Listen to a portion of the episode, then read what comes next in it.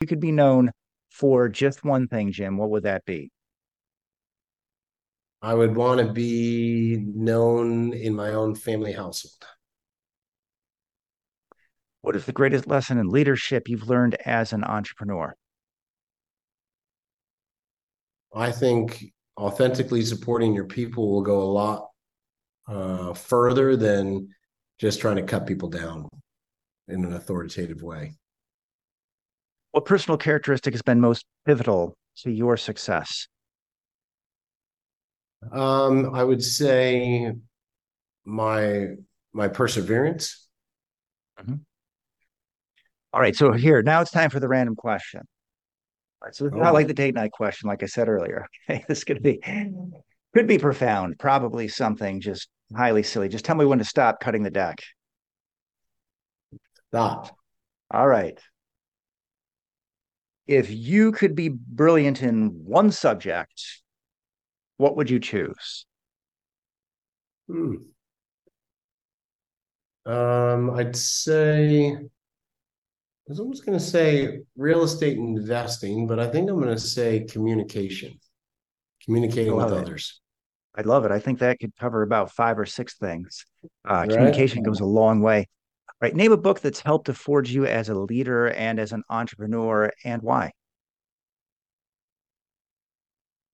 I mean, there's a bunch of them, but you know, I really like the empowerment dynamic.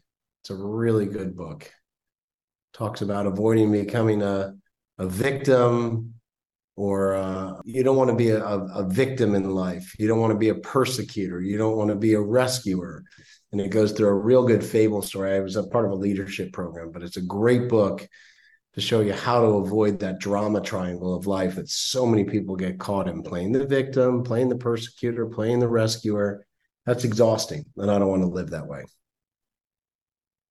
What's the biggest hurdle you've overcome in your business in the last year? And what did it teach you?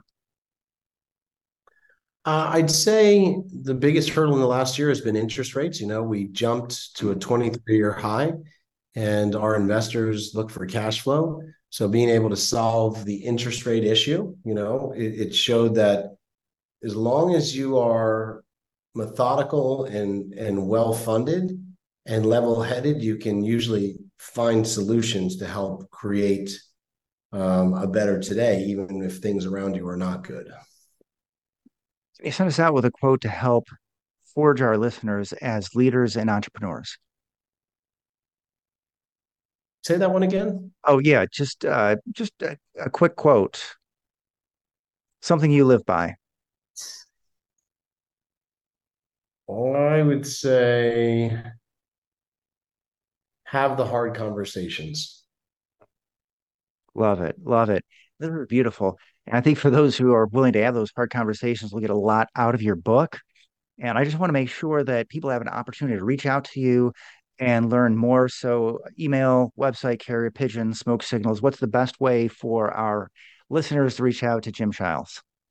Yeah, if they're interested in Sorry. our no, uh, you got it. If you're interested in our build to rent program and how that works, you can go to jjplaybook.com. That's just uh, uh, something my wife and I wrote up to explain more about our real estate journey, how we landed on build to rent, and what it's done for us and others that's a great starting point. If you're interested in my family book, The Family Board Meeting, you can find that on Amazon, at Barnes and Nobles, anywhere books are sold.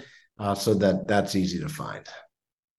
All right, yeah, outstanding. And I just want to thank you for taking your time to uh, share your knowledge and experience with our audience. Thank you. No, you're welcome. It was great being here, George. Thank you.